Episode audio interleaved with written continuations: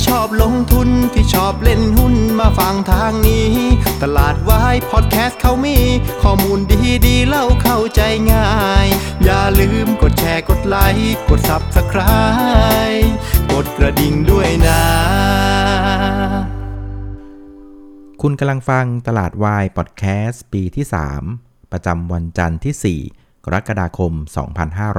2565 ครับ ครับวันนี้เซตอินดี x ก็เด้งต่อจากวันศุกร์ไม่ไหวนะ วันศุกร์เราเด้งมาเบาๆ แต่ว่าวันนี้วันจันทร์เราปรับตัวลงอีกแล้วนะครับ วันนี้เซตอินดี x ปรับตัวลงไป 12 จุดนะครับปิดที่ 1,560 จุดนะครับก็จะสังเกตว่า Set Index ยังคงไม่สามารถกลับไปยืนเหนือแนวต้านสำคัญคือ 1580 ได้นะครับ ก็ยังคงปรับตัวลงอย่างต่อเนื่องนะ วันนี้เนี่ยเราปรับตัวลงไปประมาณสัก 0.8%นะครับก็ อยู่ในทิศทางเดียวกับเอเชียกับอาเซียนนะ เพียงแต่ว่าวันนี้เราปรับตัวลงลึกกว่าเขานะครับเอเชียโดยเฉลี่ยวันนี้ติดลบไป 0.2%นะครับ ส่วนอาเซียนเนี่ยติดลบไปครึ่งเปอร์เซ็นต์ครับ โดยตลาดหุ้นในเอเชียวันนี้นะครับ อาการก็เป็นลักษณะคล้ายๆกันทั้งเอเชียนะ คือยังไม่ได้มีปัจจัยอะไรใหม่ๆ เข้ามา เพียงแต่ว่าปัจจัยเดิมๆเนี่ยนะครับ มันยังคงกดดันตลาดอย่างต่อเนื่องนะครับ แล้วก็เมื่อตอนวันศุกร์ที่ผ่านมาเนี่ยนะครับจริงๆ มันก็เป็นเรื่องเดิมๆนะ แต่ว่ามันเป็นประเด็นที่ฝั่งของประธานเฟดสาขาแอตแลนตาก็มาเปิดเผยว่าเขาได้ทดลองนะแบบจำลองทางเศรษฐศาสตร์เนี่ยก็เห็นภาพว่าแนวโน้มไตรมาส 2 ของอเมริกาอะ GDP นะครับก็มีแนวโน้มจะติดลบประมาณสัก 1%จากก่อนหน้านะคาดว่าจะบวกบางๆนะครับแต่ว่าพอมารันตัวเลขดูใหม่นะสงสัยมันจะติดลบประมาณสัก 1%ซึ่งมันจะกลายภาพเป็นว่าเป็นการติดลบ 2 ไตรมาสติดติดกันนะ คือไตรมาส1น่ะติดลบกันไปประมาณสัก 1.6%ไตรมาส2น่าจะเป็นการติดลบต่อนะครับ แต่ว่าเป็นติดลบที่ลดลงนะ ติดลบประมาณสัก1%นะครับ เพราะงั้นมันก็ออกอาการว่ากำลังเห็นภาพของเศรษฐกิจถดถอยที่มันชัดเจนขึ้นเรื่อยๆนะครับคราวนี้พอภาพมันออกมาแบบนี้นะครับ ก็ยังไม่ต้องรอการประกาศ GDP ไตรมาส2นะ ฝั่งของตลาดเงินนะครับ ตลาดทุน ตลาดตราสารหนี้ ก็เรียกว่าปรับตัวทันทีนะครับ สิ่งที่เราเห็นในคืนวันศุกร์คืออตัวของพันธบัตรสหรัฐ 10 ปีเนี่ยก็ซุดตัวลงมานะครับ ลดไปครึ่งเปอร์เซ็นต์เหลือเพียงแค่ 2.88%นะครับ ถ้าจำกันได้ในช่วง 3-4อ่าสัปดาห์ก่อนหน้าเนี่ยนะครับ เรายังเห็นบอลยูสหรัฐ 10 ปีเนี่ยเล่นกันระดับ 3.3%อยู่เลยนะครับ ซึ่งอันเนี้ยมันเป็นการสะท้อนว่า ในมุมมองของนักลงทุนอะตอนเนี้ยทุกคนกลายเป็นว่าให้ภาพเป็นเอกฉันแล้วว่าเศรษฐกิจถดถอยของอเมริกาอะมาแง่แง่ นะครับเพราะงั้นพอภาพมันเป็นเอกฉันท์แบบนี้นะครับวิธีที่จะเอาตัวให้รอด ก็คือว่าต้องไปล็อกผลตอบแทนของตัวเองก่อนนะครับก็เลยมีการขายพวกของสินทรัพย์เสี่ยงนะครับแล้วเอาเงินไปซื้อพันธบัตรระยะยาวนะครับเพราะฉะนั้นพอมันเป็นภาพของการแย่งกันซื้อนะครับราคามันก็เลยมีการปรับตัวขึ้น พอราคาของพันธบัตรระยะยาวมันปรับตัวขึ้น มันก็กดให้ตัวของยิวมันก็ลดลงนั่นเองนะครับเราก็เลยเห็นภาพว่านักลงทุนนะครับเริ่มมีมติกันเป็นเอกฉันท์แล้วไม่รอตัวเลขละ action ก่อนเลยนะครับ ก็เลยเห็นภาพของ bond yield สหรัฐ 10 ปีเนี่ยมันถอยลงมาต่ำกว่า3%นะครับแล้วมันก็นำมาซึ่งเราเห็นภาพของการขายพวกของสินทรัพย์เสี่ยงก็คือพวกของหุ้นนั่นเองนะครับ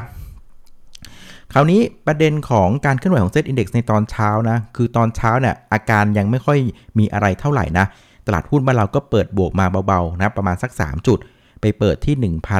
1,575 จุดนะนะครับแล้วก็จากนั้นใช้เวลาประมาณเพียงแค่ 5 นาทีนะ ก็ไปทำจุดสูงสุดที่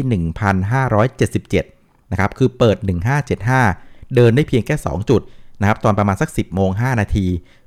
จากนั้นนะครับเซตอินเด็กก็ปรับตัวลงไปอยู่เล่นกันแดนลบเลยนะครับ แล้วก็เป็นการเล่นในแดนลบทั้งวันนะครับ แล้วก็ไปปิดที่ 1,560 นะครับ ซึ่งบริเวณ 1,560 เนี่ย ก็ต้องบอกว่านะครับ ยังเหลือรันเวย์ให้ลงได้อีกประมาณสัก 10 จุด ก็จะเป็นแนวรับสำคัญละ 1550 นะ ซึ่งเป็นแนวรับที่ มองกันทั้งตลาดว่าจะอยู่ไม่อยู่นะตรงนั้นนะเป็นแนวที่สำคัญมากนะครับ ตอนนี้อยู่อีกอยู่ที่ 1560นะครับก็มีรันเวย์อีกประมาณสัก 10 จุดนะจะไปหาแนวรับสำคัญที่ 1550 นั่นเองนะครับ มาดูหุ้นที่ผลักดันตลาดกันบ้างนะครับ เราไปเริ่มต้นที่กดตลาดในเชิงลบกันก่อนดีกว่านะครับวันนี้ sector ที่กดตลาดโหดๆที่สุดนะครับก็จะเป็นกลุ่มของอิเล็กทรอนิกส์นะวันนี้อิเล็กทรอนิกส์เนี่ยกดตลาดไปถึง 2 จุดนะครับก็ มีประเด็นจริง ๆ มันเริ่มเห็นสัญญาณมาตั้งแต่วันศุกร์ที่อเมริกาแล้วนะครับ คืออเมริกาเมื่อวันศุกร์เนี่ยตลาดหุ้นบวกไป 300 กว่าจุดนะครับแต่ว่าถ้าไปดูเป็นราย sector เนี่ยมันขึ้นไม่ทั่วฟ้าไงมันกลายเป็นว่ามันมีกลุ่มขึ้นนะครับแล้วมันก็มีกลุ่มลง ซึ่งกลุ่มลงเนี่ยนะครับมันคือกลุ่มของอิเล็กทรอนิกส์ก็คืออ่าเทคโนโลยีนั่นเองนะครับซึ่งหากเพื่อนๆจำภาพเดิมๆได้ก่อนหน้านะคือไอ้พวกเทคโนโลยีนะครับอิเล็กทรอนิกส์อะไรต่างๆนะนะครับ มันมักจะปรับตัวลงนะครับ เวลา bond yield มันพุ่งขึ้น นี่เป็นแบบภาพ concept ก่อนหน้านะ แต่ว่าไอสิ่งที่เราเห็นตอนคืนวันศุกร์ที่อเมริกาอะ ภาพมันเรียกว่าผิดปกติเลย คือ bond yield น่ะปรับตัวลง แต่หุ้นอิเล็กทรอนิกส์ก็ปรับตัวลงด้วยไง เออเห็นไหมมันไม่เหมือนภาพเดิมนึกออกไหมเออ ซึ่งพอไปสืบข่าวมาน่ะ มันก็เป็นประเด็นในลักษณะที่ว่าบริษัทด้านเทคโนโลยีอิเล็กทรอนิกส์ต่างๆน่ะเริ่มให้ภาพคล้าย ๆ กันว่า ความต้องการนะฮะเรื่องของสินค้าอะไรต่างๆ ในอนาคตอะมันเห็นสัญญาณว่าลดลงอย่างต่อเนื่องนะนะครับไม่ว่าจะเป็นความต้องการพวกของชิ้นส่วนเซมิคอนดักเตอร์หรือว่าชิปต่างๆนะครับเพราะฉะนั้นพอภาพของ demand นะครับความต้องการอุปสงค์นะมันลดลงนะครับเพราะงั้นต่อให้ bond yield มันจะไปเท่าไหร่ก็แล้วแต่นะแต่ว่าถ้าผลิตออกมาแล้วมันไม่มีคนซื้อ มันก็ไม่ไหวอยู่ดีไงเออมันเราก็เลยเห็นภาพตอนวันศุกร์ที่อเมริกานะครับ bond yield ปรับตัวลงนะครับแต่กลุ่มเทคโนโลยีอิเล็กทรอนิกส์มันก็ปรับตัวลงด้วยไง มันเลยดูไม่ค่อยดีเท่าไหร่นะครับ ประเด็นเนี้ยนะครับมันก็เลยทำให้กลุ่มพวกของชิ้นส่วนอิเล็กทรอนิกส์ทั่วโลกในวันนี้เนี่ยก็เป็นภาพของการปรับตัวลงตามกันหมดเลยนะครับ วันนี้ในบ้านเราเนี่ย KCE เนี่ยติดลบไปถึง 7%นะครับตัวของ HANA ลบไป6% Delta เนี่ยลบไป 3%นะครับ ซึ่งจริงๆ แล้วเนี่ยไอประเด็นเนี้ยนะครับผมเคยเล่าให้ฟังเป็นเดือนแล้วนะ นะที่ว่ามีประเด็นเรื่องของผู้ประกอบการด้านสินค้าอิเล็กทรอนิกส์ต่างๆเนี่ยเริ่มมีการปรับลดเป้าการผลิตกันเต็มไปหมดเลยนะครับตั้งแต่ r ีโวหัวเว่ยเซี่ยวมี่นะครับซัมซุงนะครับแอปเปิลคือจริงๆสัญญาณมันมานานแล้วนะ แต่ว่าเมื่อคืนเนี่ยมันเป็นสัญญาณจากฝั่งของผู้ประกอบการครับอิเล็กทรอนิกส์ที่ฝั่งของอเมริกานะครับก็เลยดึงให้วันนี้วันนี้อิเล็กทรอนิกส์บ้านเราก็เลยปรับตัวลงมานะครับ อีกกลุ่มหนึ่งที่กดลงมานะครับ ก็จะเป็นกลุ่มของค้าปลีกนะครับ วันนี้กลุ่มค้าปลีกบ้านเราเนี่ยกดตลาดไป 1.8 จุดนะ ซึ่งผมว่าหลักๆนะมันก็เป็นเรื่องของความกังวลเรื่องของตัวเลขเงินเฟ้อ เพราะว่าวันพรุ่งนี้นะนะครับทางกระทรวงพาณิชย์ก็จะมีการรายงานตัวเลขเงินเฟ้อ ประจำเดือนอมิถุนาออกมานะ ซึ่งเดือนพฤษภานะครับตัวเลขมันอยู่ที่ 7.1%ส่วนเดือนมิถุนาที่จะรายงานวันพรุ่งนี้เนี่ยนะครับตลาดก็คาดหมายกันว่า มันจะอยู่มาสัก 7.5 ถึง 7.6 นะครับ แต่ว่าอาการของกลุ่มค้าปลีกเนี่ยมันรู้สึกว่าไม่ค่อยสบายตัวกลัวว่าจะหลุดสูงกว่า 7.6 ด้วยซ้ำไปนะครับ วันนี้ก็เป็นภาพของการกระชับน้ำหนักลงมาก่อนเพื่อความปลอดภัยนะครับ ส่วนอีกกลุ่มหนึ่งก็จะเป็นกลุ่มของธนาคารนะ วันนี้ก็กดลงมาอีก 1.6 จุดนะ ตัวที่ที่ดูไม่ค่อยดีก็คือตัวของธนาคารไทยพาณิชย์ ลองไปดูนะครับ ตอนนี้ธนาคารไทยพาณิชย์อะราคาหุ้นอะต่ำกว่าตอนประกาศดีลบิ๊กครับไปเรียบร้อยแล้วนะ อ่า ใครมีอยู่ก็ระมัดระวังนิดนึงนะครับ ส่วนกลุ่มหุ้นที่เรียกว่าสวนตลาดบวกในวันนี้นะครับก็กลายเป็นกลุ่มของ ICT นะครับวันนี้กลุ่ม ICT เนี่ยพยุงตลาดได้ประมาณสัก 0.8 จุด ตัวที่เด่นที่สุดก็คือตัวของ Advance นี่เองนะครับวันนี้ Advance เนี่ยปรับตัวขึ้น 1.2%นะครับหลังจากตอนเช้าก็มีการแจ้งตลาดถึงดีลในการที่จะเข้าซื้อนะครับบริษัทที่ชื่อว่า 3BB นะ Triple Tree Broadband ซึ่งเป็นลูกของ Jazz และยังไม่พอนะ Advance ก็เตรียมที่จะซื้อตัวของ Jazz Eve ด้วยนะครับอีก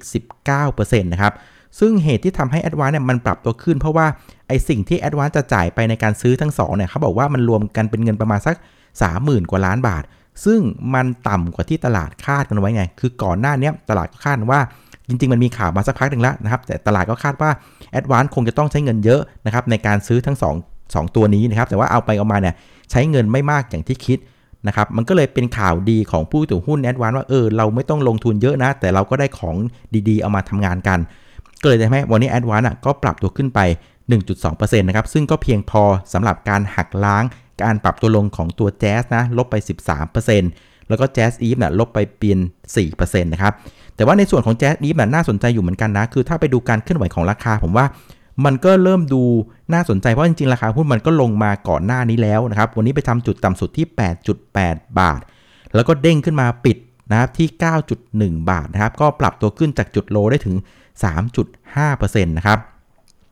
คือจุดที่น่าสนใจของดีลนี้นะ คือมีมันมีเงื่อนไขอยู่บางข้อก็คือว่าฝั่งของผู้ถือหุ้นแจ๊ดอีฟน่ะจะต้องมีการเรียกว่าลงเรียกว่าโหวตอนุมัติด้วยนะครับ เพราะว่าฝั่งของ AS เองเนะ่ย เขาก็ต้องการจะมีการปรับโครงสร้างของสัญญานะครับ แต่ก็ต้องขอผู้ถือหุ้นของ Jazz Eve ด้วย ในการที่จะยกมือผ่านให้นะครับ ซึ่งประเด็นก็คือว่าตอนนี้โครงสร้างของผู้ถือหุ้น Jazz Eve ผมเข้าไปดูนะ Jazz ถือ Jazz Eve อยู่ 19%ที่เหลือเป็นกองทุนที่มาซื้อ Jazz Eve เอาเพื่อเอาบันผลทั้งสิ้นเลย เพราะฉะนั้นต้องบอกว่า Major Shareholder ไม่ใช่ Jazz ไงนะแจ๊สถือ 19 แต่เมเจอร์จริง ๆ คือเหล่าสารพัดกองที่มาซื้อเอาปันผลอะ อันนี้จับมัดรวมกันถึง 80%เพราะฉะนั้นอย่างเงี้ยมันก็พอที่จะอุ่นใจได้ประมาณหนึ่งว่า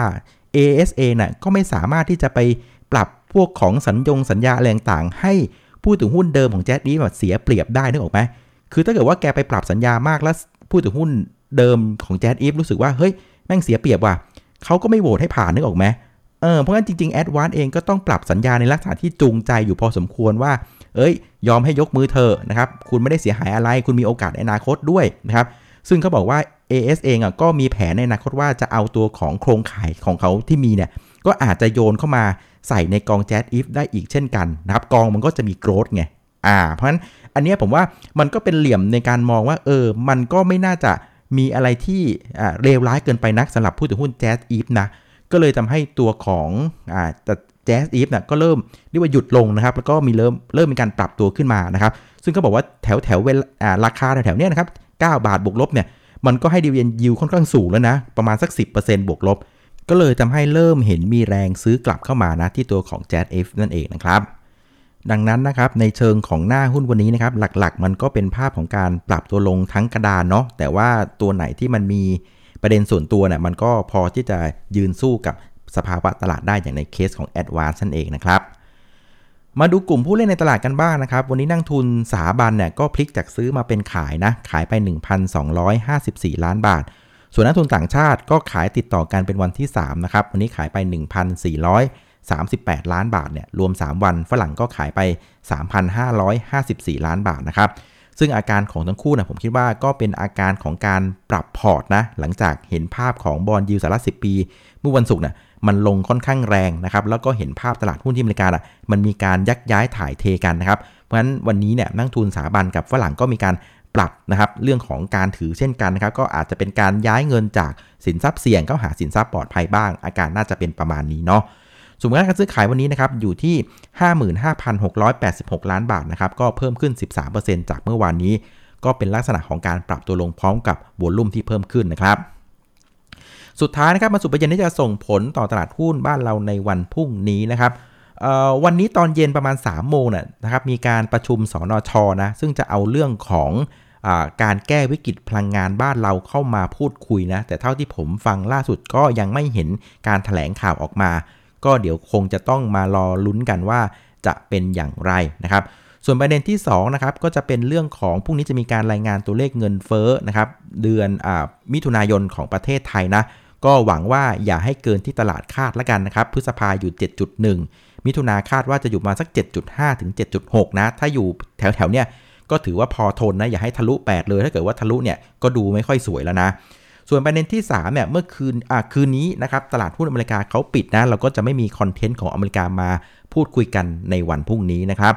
ฉะนั้นเรากลับมาที่แผนการเทรดเหมือนเดิมนะครับ แผนที่ให้ไว้เมื่อวานคือ ถ้าเกิดว่าเซตอินดี x เนี่ย ยังคงไม่สามารถยืน 1580 ได้นะครับ ก็นั่งทับมือดีกว่านะครับมันใครที่ทำตามแผนนะ วันนี้ก็น่าจะรอดปลอดภัยกันนะครับ และอย่างที่บอกคือว่ารันเวย์ที่จะลงไปหาในรักสำคัญอะมันมีอีกประมาณ 10 จุดนะครับ เพราะตอนนี้ตลาดหุ้นมันอยู่ในสถานการณ์ค่อยๆ พลอยลงมานะครับ จังหวะที่มันพลอยลงมาแบบนี้การเทรดมันก็ยากนิดนึงนะผมว่าเฝ้าดูดีกว่านะครับ เดี๋ยวเราไปรอดูแถวแถวบริเวณสัก 1,550 ว่ายืนไหวหรือเปล่า ยืนแล้วเด้งหรือเปล่า หรือว่ายืนแล้วปรับตัวลง แล้วค่อยมาวางแผนกันอีกทีหนึ่งแล้วกันนะครับ เอาละวันนี้ก็ครบถ้วนประมาณนี้นะสำหรับรายการตลาดวายพอดแคสต์นะครับ ขอบคุณอีกครั้งสำหรับการติดตามกดไลค์กดแชร์แล้วก็แนะนำรายการให้นะครับ วันนี้ขออนุญาตลาไปก่อนนะครับ เจอกันอีกทีวันพรุ่งนี้ สวัสดีครับ